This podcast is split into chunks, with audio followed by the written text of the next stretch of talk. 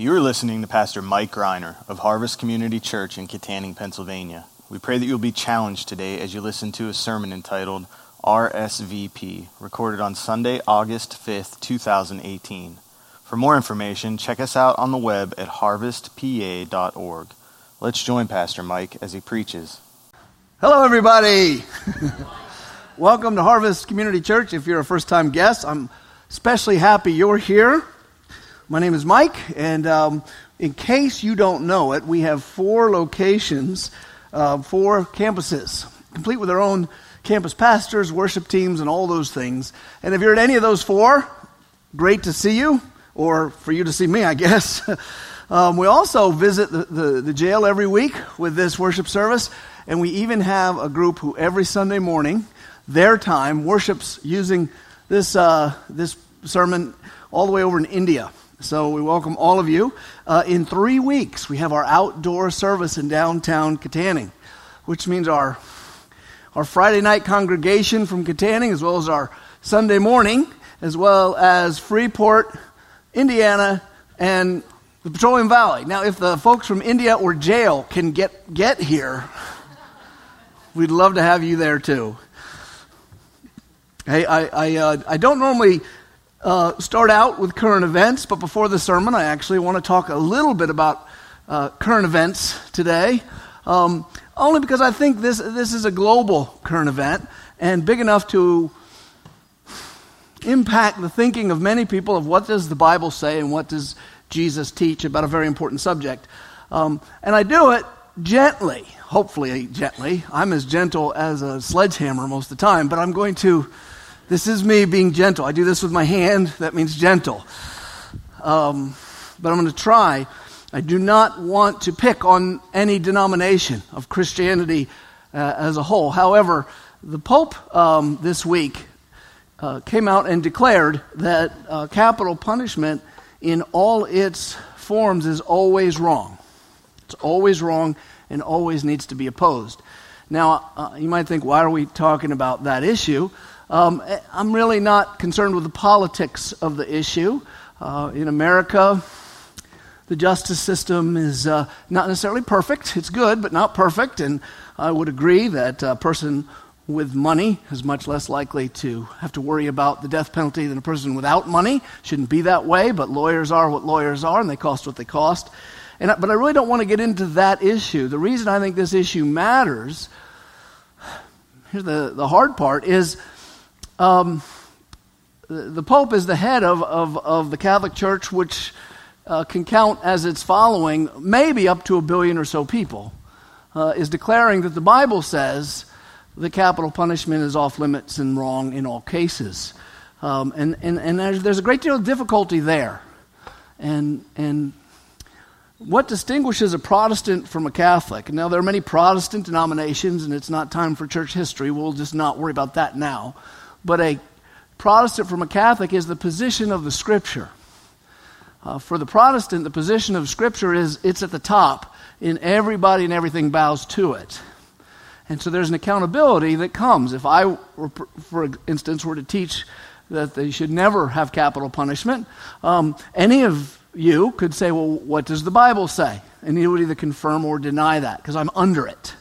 Um, in the Roman Catholic tradition, there's also an Eastern Catholic, but in the Roman Italian tradition, um, popes sit as what's called the vicar of Christ, meaning they literally represent Christ on the earth. And they put the, therefore themselves equal to or even above the scripture, but at least equal to, but I'd say above. Because if the Pope says it says something, it says something, and no one can question that. And that's why on this particular issue, I, I just have to um, point out that Genesis 9 6 says, God, Noah, the flood's over. The boat is on a mountain, and the door's open. The animals are leaking back out into the earth and doing what animals do. And Noah and his children and wives, their wives are setting up shop, and God says, okay, second chance, human race. Here's the deal still multiply, fill the earth, just like Adam and Eve were told. Um, still uh, take over the globe, it's yours. Eat the animals, because you're going to get hungry. But don't allow the killing of human beings by either animal or mankind. If they do, they're accountable to me. Well, what happens if an animal or a human murders a human being?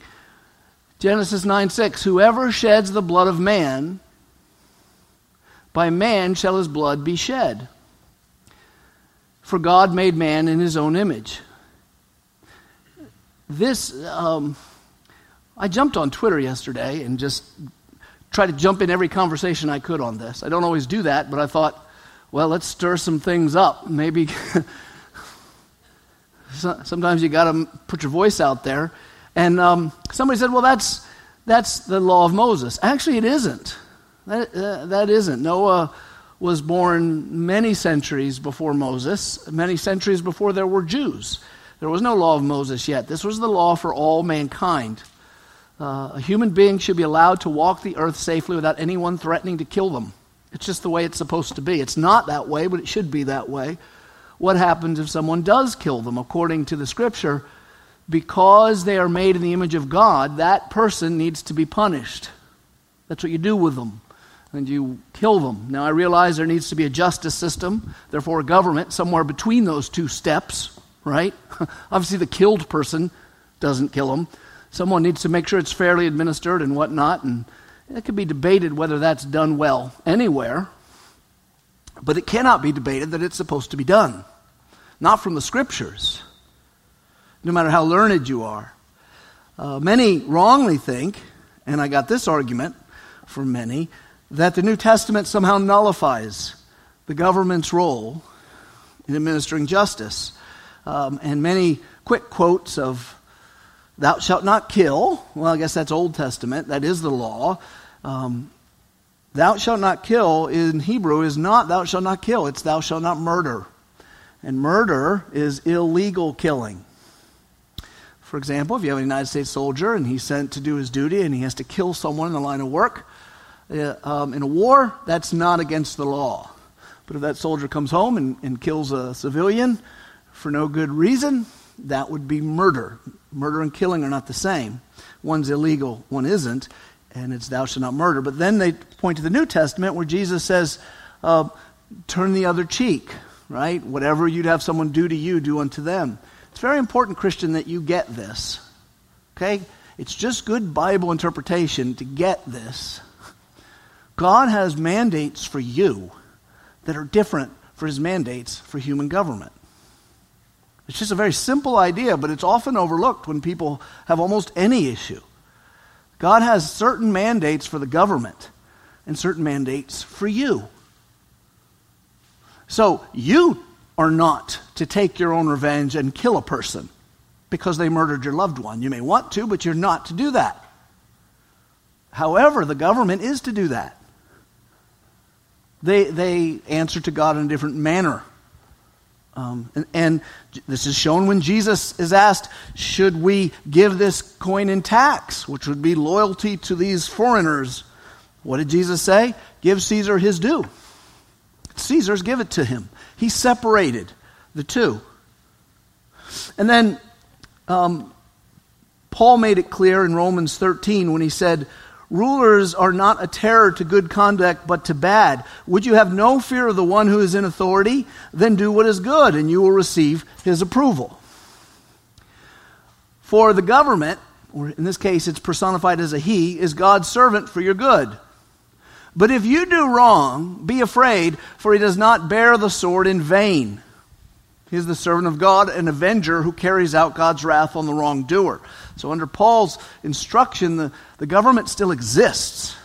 He doesn't say Christians ignore the government, turn the other cheek. A government that turns the other cheek is a nation in chaos. If the cops come and, and somebody's beating someone, and you say, please stop them, and they say, no, we, we just turn the other cheek when people beat other people. You would have chaos. People would break into a store and steal things. What should we do? Well, turn the other cheek. No, you want the police to actually catch the bad guy and return the stuff, right? That's the government's job. And it doesn't stop at capital punishment. Now, I'm not a capital punishment warrior. I've never joined a capital punishment group. I, it's not my favorite political issue, you know. However, the reason I think it rises to the level of importance is because something bigger is going on. And that is, mankind is being devalued by mankind all over the world, and what the Pope did only further devalues mankind. But what's worse is he said that this is what's right, even though the Catholic Church has not taught that that was right, all the way up till this week. And there's the problem with popes over the word instead of the word over the pope. You can't change. Either it was right last week and it's right this week, or it was wrong last week and it's wrong this week. But the way it devalues humanity is imagine your loved one gets killed. It's a horrible thing to imagine. Maybe some, some it has happened to you by murder. Imagine they capture the person who did the murder, and that person is then let go. Found guilty and let go. You would say, that's not just. And you'd be correct. Because why? The value of the life taken. Well, what is the value of the life taken? Well, let's lock him in a prison for a year. And you'd say, one year for murdering my loved one? That's not just. Well, what is just? Well, if it's your loved one, you're going to be biased. You're going to be rough on this guy.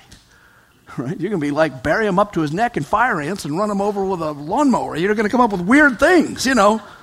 I've heard it. But that's not just, that's torture. What's just? Lock him in a room for 20 years. Is that just? 20 years worth the value of your loved one? It really depends on how valuable a human is. According to God, there's nothing more valuable on the earth than a human being. Therefore, the punishment must be greater than any other punishment, and there's no greater punishment than capital. So, capital punishment is consistent in the Bible with the idea that a man or a woman is more valuable than anything on the planet. The argument goes the other way. Well, you obviously don't value them, you're killing them. That's not so. The Bible says, it says in Genesis 9 Whoever sheds the blood of man, by man shall his blood be shed. And here's the reason why. For God made man in his own image. God does not require this of an animal that kills an animal. If a lion chews to death a gazelle or another lion, or if a wild horse slays a young horse, which they do, by the way, it's horrible to watch, but National Geographics can freak you out, but they do. That horse is not to be put down as for its crime, nor locked up, because what it killed is no, not that valuable. But a human is. This is what the Bible teaches. Um, as Christians, you're going to run into this. It can get so complicated, but I, I just couldn't let it pass without addressing our church and, and, and saying that no man no matter how revered and honored he is, has the right to change what the scripture says to make it go with the times. A Christian church can be wrong, a Christian denomination could be wrong. They could be wrong on purpose or they can be wrong by ignorance, and then they do need to be corrected. But the truths that are true are always true and always have been true, which is why I say to the people, if you're a guest who go to this church, if I ever break out some kind of new ideas, you need to stop me. There's nothing new under the sun. There's nothing new. the, the, the, the, teachings have been given to us from the Old Testament and the New Testament, and that's it. Boom. Um, anyway, I, ho- I hope that helps you. I hope I was gentle. I'm not trying to pick on anybody, but we just want to address it. Let, us get to our, our parable today. We are going through parables for the summer. Matthew 22, 1 to 14. It's a rather long parable, so I'm just going to read it quickly and then we'll go through it. Ready? Matthew 22, verse 1 to 14. And again, Jesus spoke to them in parables, saying, The kingdom of heaven may be compared to a king who gave a wedding feast for his son. And, his, and he sent his servants to call those who were invited to the wedding feast, but they would not come. Again, he sent other servants saying, Tell those who are invited, see, I have prepared my dinner, my oxen, my fattened calves have been slaughtered, and everything is ready. Who wouldn't go, by the way? This was before refrigeration. How often do you think you got the fattened calf? You know, go. He says, Come to the wedding feast. But they paid no attention and they went off, one to his farm, another to his business, while the rest seized his servants, treated them shamefully, and killed them. Well, the king was angry, and he sent his troops and destroyed those murderers and burned their city. Then he said to his servants, The wedding feast is ready, but those invited were not worthy. Go therefore to the main roads and invite to the wedding feast as many as you find. And those servants went out into the roads, and they gathered all whom they found, both bad and good, and the wedding hall was filled with guests. But when the king came in to look at the guests, he saw there a man who had no wedding garment. And he said to him, Friend, how did you get in here without a wedding garment? And he was speechless. Then the king said to the attendants, Bind him hand and foot and cast him into the outer darkness. In that place there will be weeping and gnashing of teeth. For many are called, but few are chosen. All right, there's the story. Interesting story, a lot going on. Jesus says that's what the kingdom of heaven is like. Well, if that's what the kingdom of heaven is like, let's look closer and see if we can figure this one out. This, this parable is kind of neat because it deals with the salvation of individuals, it deals with salvation of, of one nation, and it deals with the salvation of the entire world. And, and, and let me, I'll, I want to, I'll unfold that as we go. First, note that the king obviously represents God the Father. We know there's one God, three persons Father, Son, Holy Spirit. And God the Father is the king. The wedding feast is the return of Christ and the celebration that comes after that. When, when Jesus comes back, there's judgment, and, you know, we get into the stories of Armageddon and all the wild, cool stuff. But after all that's done, there's a celebration, and that's the wedding feast. The Son is obviously Jesus. Uh, this is the story, really, the whole Bible is the story of God getting a bride for his son, and, and it's a rescue mission. The, the bride is in trouble. Um, she is a slave to sin. She's a slave to the devil. She's attacked and she's wicked and dirty, and she needs to be rescued from this sorry world where everybody dies. So, God sent his son right? This is, this is the great story of the world. God sent his only son that whoever believes in him should not perish but have eternal life. Why did he need to send his son? Because we were in trouble. This life has good parts, lies, this life has bad parts, but no matter how good this life is, like Jim Morrison said, no one here gets out alive. It ends in tragedy, it ends in death, and it ends in punishment spiritually for sin. We needed rescued. The, the groom is Christ. The ones he rescued is the bride, us. How did he rescue us? By coming in himself as one of us, but without sin. When he died for our sins, he not only paid for our sins, but this is the amazing part he destroyed death and the power of sin themselves. Right? He goes to the grave and in something like magic it's not magic, but it's too much for my brain to understand. Death is done away with. And that can be applied to you and to you and to me. We can be rescued from the grave. But not, not only that, my wickedness is done away with, paid for. Satan, my enemy, is defeated. All that happened at the cross. And that's how he rescued. And he raised from the dead. And he promised, I'm coming back. And when I do, you're going to raise up in new bodies too and we're going to have a wedding feast. I'm the groom. You people who are the church of Jesus Christ in all ages, in all times, all denominations, everyone who believed, you are going to be the bride. It's a rescue mission.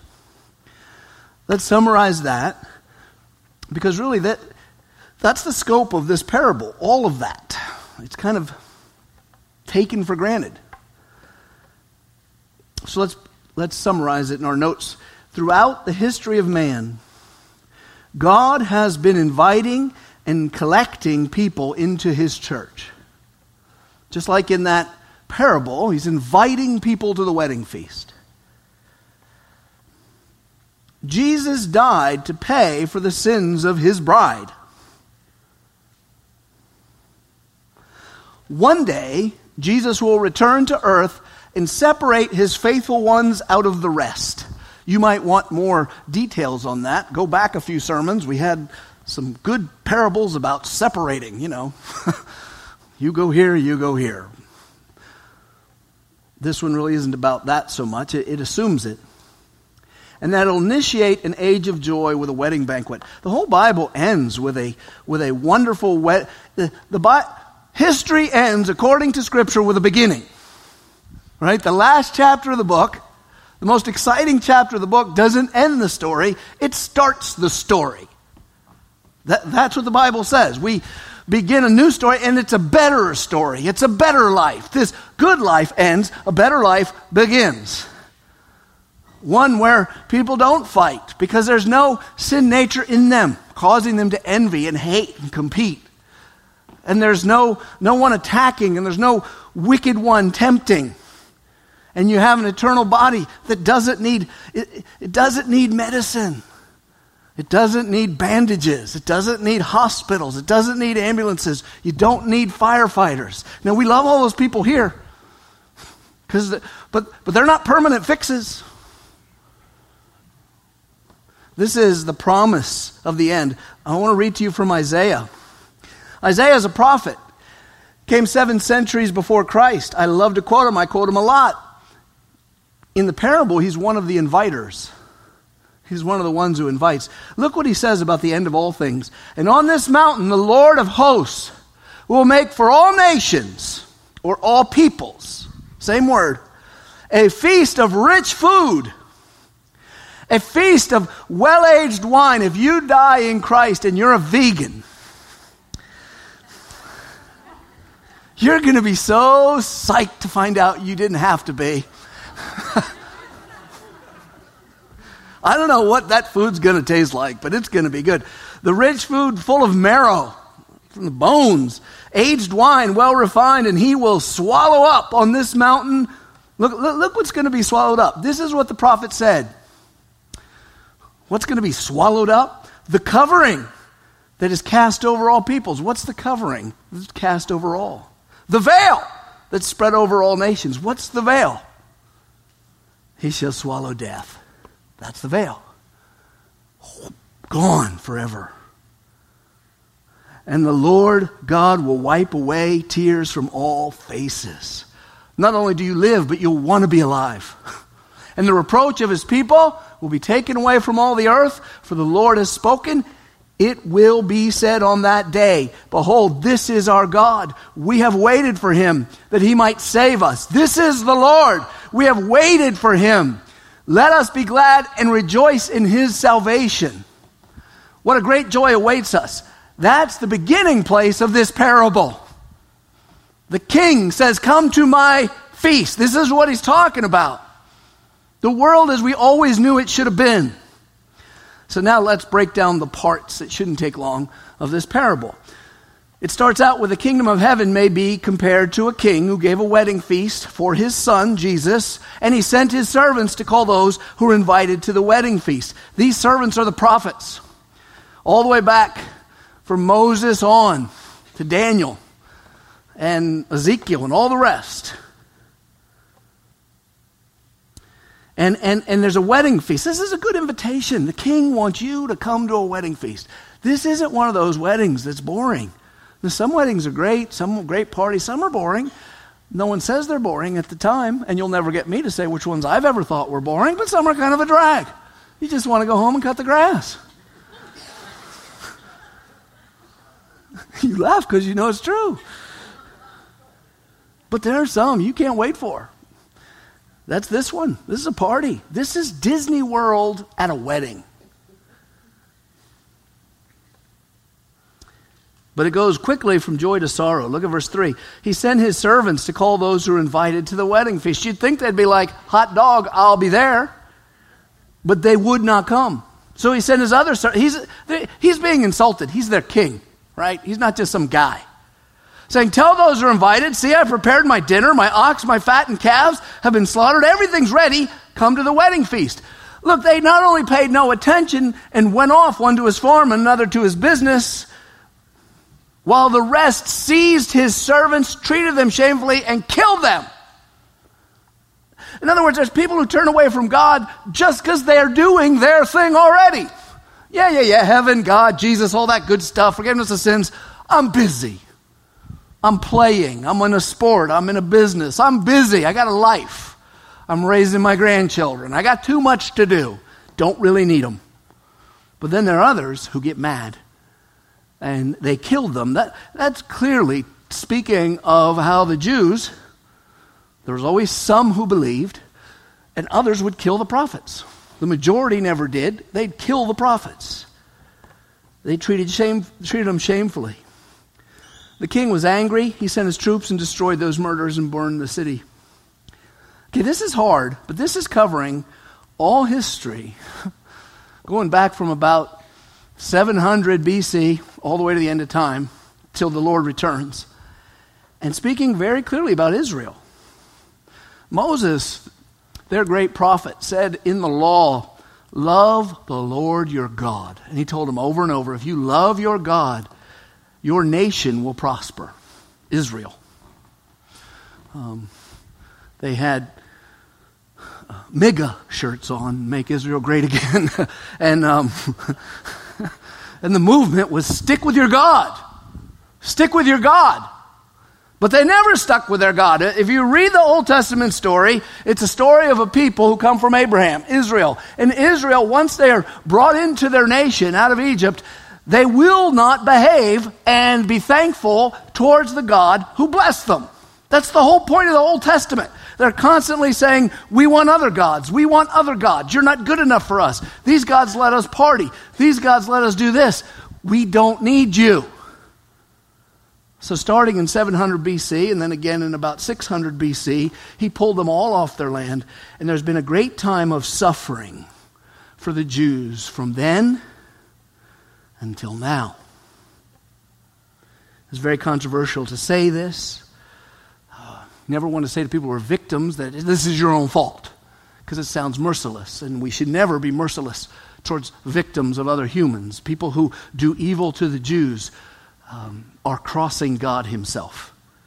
Right? If my kid, uh, if one of my kids freaks out, says, I hate you, I hate your name, Dad, I don't like you, I curse you, I spit on your, your grave or whatever, I just can't stand you. And he, he burns my house down, steals my car, and just does everything to alienate himself from me. Me and him have trouble. But if a bad guy comes and kills my kid, I don't care. I'm still more mad at the bad guy because that's my kid. And I'm just a sinful human. And you're probably like that too. How much more God? I mean, those who have abused the Jews throughout history will face the angry punishment of a very angry God. Nevertheless, the Bible's clear the punishment ends when they honor their God. The trouble ends. And as a nation, they haven't. A remnant have. The apostles are Jews, they did. So let's write this sad story down too in our notes. The servants who invited the people to the banquet are the prophets of the Old Testament crying out to Israel to repent and to return to their God. The Jews to this day are a great people. They're a great people, but they're a small number on the earth. They've always been a small number on the earth. They're still a small number on the earth.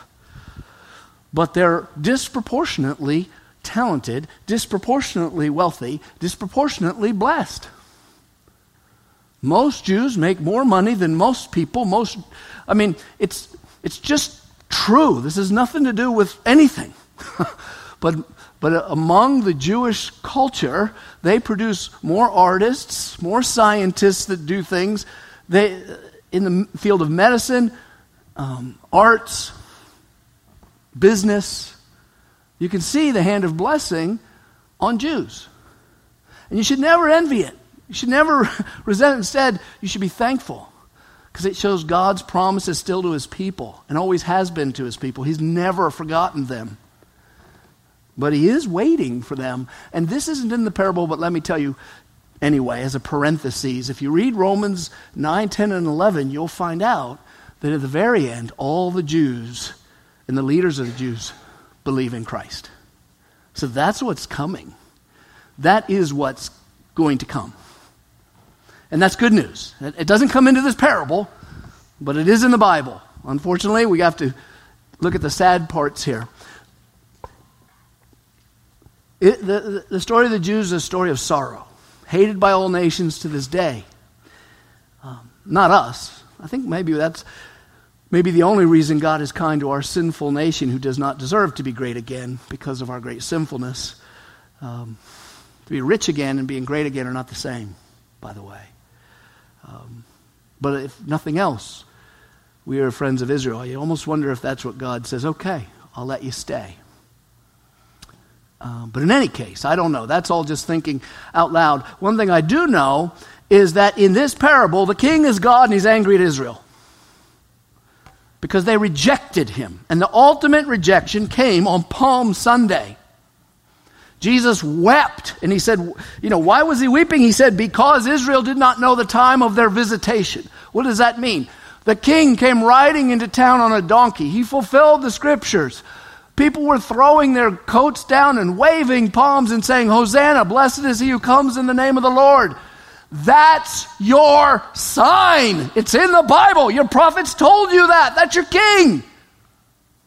I don't know how history would have rolled out, but they were supposed to receive him as king. Right then, they rejected him, turned him over to the, to the Goyim, to the Gentiles, to the Romans, who slew him on a cross. And that is the rejection of going to the banquet. We're not going to your banquet, king. We're not coming to your party, the Pharisees said. Are you with me? Are you seeing the picture? Not getting lost? Hang in there. So, what was the result of the Jews pushing away their Savior on Palm Sunday? Well, the Lord did die for our sins, He did raise again. And then He said to the twelve, All authority on heaven and earth has been given to me. Go, therefore, into all nations and baptizing them in the name of the Father the Son, and the Holy Spirit, teaching them to observe all that I've commanded. This is go make disciples. That is the king hearing the report back in the parable. They don't want to come to your banquet. Fine, go out and get everybody else. And since then, since 33 AD, God has been inviting the Africans, the Chinese, the Vikings, the Germans, the English. He even invites the French, of all people.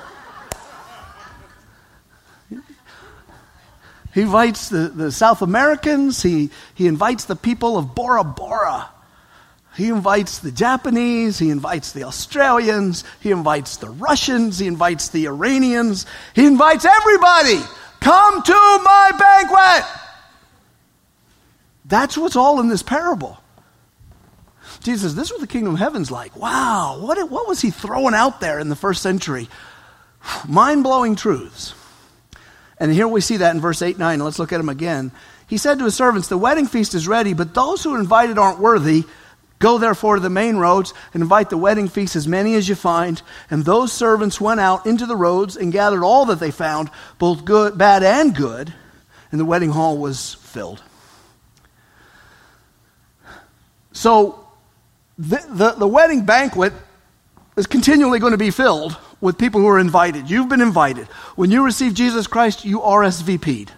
I don't know what RSVP stands like for. Do you? And you said, Yes, I'm coming. The only amount of people you can write on the RSVP, for those of you who know what one looks like, if you have kids, you might have to explain it to them later because they don't know what an RSVP is. But you can only put one. You can't put four, you can't put three, you can't put two. I'm bringing my whole family. No, you're not. Everyone gets their own invite. You can only put one. Either you're coming or you're not coming. Well, what if my husband doesn't want to come? Are you coming or are you not coming? But I don't want to go with my husband. Are you coming or are you not coming? That's how Jesus approaches us. I've got the banquet. What if my sister doesn't come? Are you coming or not? And we say, Yeah. And we send it in, and we're waiting for the banquet. That's human history. So you can see how I said this deals with national salvation, Israel, which will be saved in the end. And it deals with the salvation of the whole world. But I also said it deals with the salvation of every individual, the one on the RSVP. And that's this strange little thing that happens at the end of the parable. Look at this. Verse 11 When the king came in to look at the guests, he saw there a man, one person. He represents all the individuals. you can't just flood in and stay. The king's going to check who came in. Well, I was a member of First so and so church of First Town, and, uh, and they accepted me. I don't care. I'm going to look you over, says God. When the king came in to look at the guests, he saw there a man who had no wedding garment. And he said to him, Friend, how did you get in here without a wedding garment? He didn't have a good answer, so he was said to his attendants, Bind him hand and foot, put him in outer darkness. Isn't it amazing how many times in these parables Jesus talks in images about sending humans to outer darkness, to gnashing, to hell? There is a hell, people will go there. And that's what this is a picture of. This man was invited, but he didn't respect the king. He didn't even care if he got dressed up. Jesus says only those who honor the Son get to see God. You have to honor Jesus. The, the clothing represent the fact that he was naked. Well, not naked. He had, he had the wrong clothes on. You, you don't go to a, they just had this royal wedding in England. Big deal. I don't know why people get into those, but they must because the grocery stores, I read about it every time I'm stuck in a long line. I don't even care. But I do know this even a Neanderthal like me who doesn't care about these things, if I was invited, I'd ask, What do I wear? And I'd spend whatever amount of money it took to get it. Because I wasn't to, I wouldn't walk in there and not respect the royalty of that occasion, would you? You say, Well, I would. You'd get kicked out. Them dudes with the big hats would come and just say, Out. so it is if you think, Well, I'll just get in. Why would God send me to hell? I'm a decent guy. Because you didn't believe in the Son. That's why. You didn't respect the Son. Well, I said I believe in God. I don't need Jesus. Then you don't go to his banquet and you'd be kicked out. You see, God invites the whole world, but the whole world isn't allowed in. You must receive Christ as your Savior, have you? Look how Jesus summarizes this parable. Many are called, a few and few are chosen. Okay, he steps out of the parable and he says, Okay, many are called, few are chosen. I want you to think about that as you think about what I just told you. It's almost like he's saying that. This one guy comes in, he was invited, but he wasn't allowed to stay. Many are called. If you're chosen, I've heard of some churches that their love for Christ grows uh, so, you know, it's so lukewarm that it, many are cold and a few are frozen. First church of the Frigidaire. That was a bad joke, but I, when else am I going to tell it? It's, it fits. Many are called, a few are chosen. God calls the whole world, but only a few are saved. Israel, if you read the, the, the, Old Testament, you'll see there's, God always preserves a righteous remnant. No matter how bad the leaders of Israel might be, there's always some. You know, one of the great stories of Elijah when he's crying to God, Am I the only one left? And God says, No, I've saved a bunch. There's always a righteous remnant that he saves from Israel. Right? Israel had only one glorious generation, it was under Joshua. After that, it was always the minimum. And and and and what about the whole world then? What about when he invites the whole world? Aren't they all going to come? No. They're not, only some. Why? Because only some are chosen. Many people trip over the word chosen. The idea that God chooses some and doesn't choose all really bothers people. I would say don't trip over it. Why? You might be hoping I'll come up with a creative way to show you that it doesn't really mean chosen, but it does mean chosen. But God shows us in the Bible. He, he's the one who comes up with words like election and predestination, predestined and chosen. I didn't make them up. They mean what they mean. If you're saved, if you RSVP'd, it's because God chose you. But people struggle with that because they think, is that fair? Look, you can't understand fair. If God were fair, we'd all be in hell. Right? God does fair correctly. But if it helps, the Bible's also very clear on your responsibility to choose Him. He always gives the choice to mankind and to individuals. Right? He chooses, but you must choose also. To which people say, huh, how do I reconcile those two? How can it be that he chooses me and I choose? And some of them go here, they'll go, well, he chooses you because he knows ahead of time. Cute, but not logical. Because then he didn't choose you. And he knows everything ahead of time. he, in a sense, caused everything because he set it out that way. So even if it's knowing the future, he started the ball rolling in a way that you would get saved, he still chose. Well, then how do I reconcile the two? Let me tell you how I've done it. First, do not deny what the scripture says plainly. It says God chooses those who are saved, and it says everyone who's saved is responsible to choose him. Which one is not true? Neither. They're both true, or they wouldn't be in the Bible. The difficulty comes when, because we want a tight theology, we erase one, we erase the other. Don't erase either one. And you say, Well, I can't see how to put them together. There's the issue, isn't it? Do you have to see how they're put together for it to be true? I don't know how they split an atom. You can still split one. I used to th- worry when I was a kid what if I'm cutting my orange one day and my knife cuts through an atom and the whole kitchen blows up? Well, that's stupid. I don't understand how atoms work. I don't have to understand. The question is if Jesus is true, if the Bible's true, they're both true, and one day when I meet him, I'm hoping he resolves that for us. I think he will. But let's write down this summary. We can happily invite everyone we meet to be saved knowing that Jesus died for everyone and that our invitation is real. All who call upon the name of the Lord will be saved.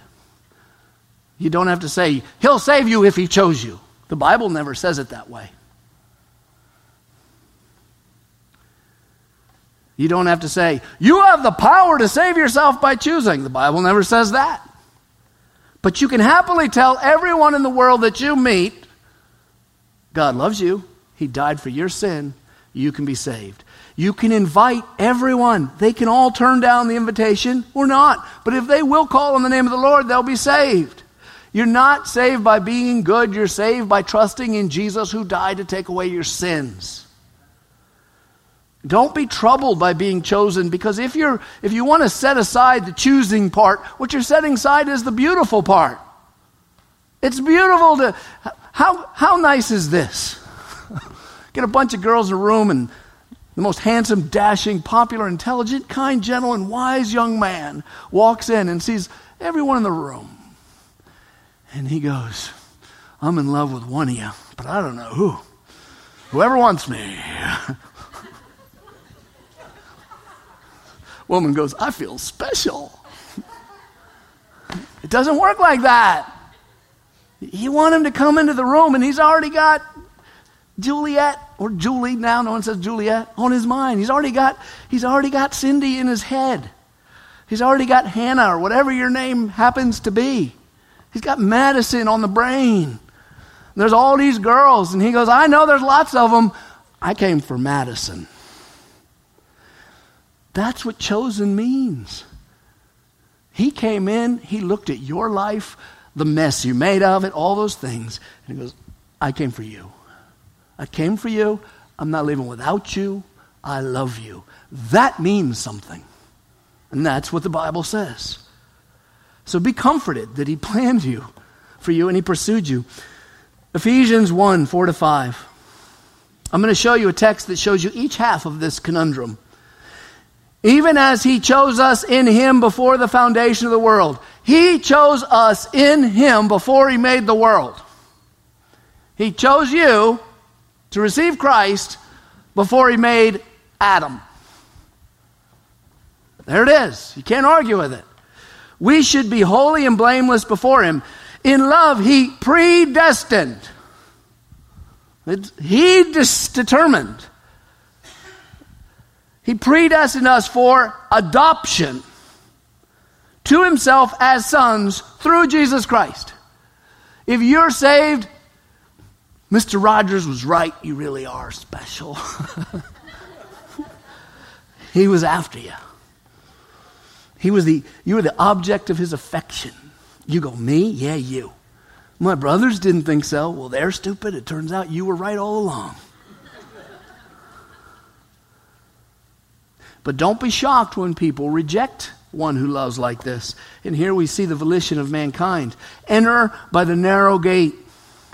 For the gate is wide and the way is easy that leads to destruction, and those who enter it enter by it are many. For the gate is narrow and the way is hard that leads to life, and those who find it are few. So here's Jesus talking to a crowd of people, and he says, Make a choice in your mind. I don't care what it takes, I'm getting in. Well, that takes a choice on your part. The choosing ones are chosen. What about you? Are you saved today? In any, any spot where you're worshiping with us at Harvest, are you saved? Jesus crossed the heavens to find you. He died to save you. He planned on you. He invites you not to a stinky life, but to an awesome, awesome feast filled eternity. Many are going to turn away. Most are going to turn away. What about you? You say, Well, I've never been religious enough, Mike. Here, you caught me. I snuck into church with all these Christian people, and I know they're good Christian people. They've been perfect their whole lives. Oh, they pray all the time and they do good deeds. They're just perfect. To which I'd say, We have you fooled. But even if they're one tenth as good as you might think they are, and you're not good enough, Jesus says this to you. What do you think? A man had two sons. He went to the first and said, Son, go and work in the vineyard today. And he answered, I will not. Maybe that's you. You're not religious. He said, No. But afterward, he changed his mind and he went. And then he went to the other son and said the same. And he answered, I'll go, sir. I'm a good boy. But he didn't go. He went to church. He looked good, but everyone knew he was a hypocrite. Which of the two did the will of his father. They said, The first, Jesus said, Truly I say to you, the tax collectors, those will be thieves, and the prostitutes go into the kingdom of God before you. You don't have to be good to get in, you just have to be invited. Jesus Christ only brings in sinners whom he died for. Many church folks won't be there on church rolls throughout the world, throughout the years who will not be there. There will be pastors and priests not there. But that doesn't mean you can't be there. There's a song, Bound for Glory. This train is bound for glory. I like that song. I like when people sing. Everyone sings that song. Most of them are horrible sinners, you know. Rod Stewart sang that song. Lots of people sing the song. This train is bound for glory. This train, how many, any of you know that song? None of you do? One of you, two of you. Well, this, this the song is wrong. I like the song, the song's wrong. Because the song says there ain't going to be no gamblers, and there ain't going to be no prostitutes, and there ain't going to be no drunkards, and there ain't going to be no sinners. He's wrong. That's all that get on the train. Now, by the time they get off that train, they're clean. so if you're thinking I ain't good enough for Jesus, you're not. But he died for people who aren't good enough. He died for people who aren't good enough.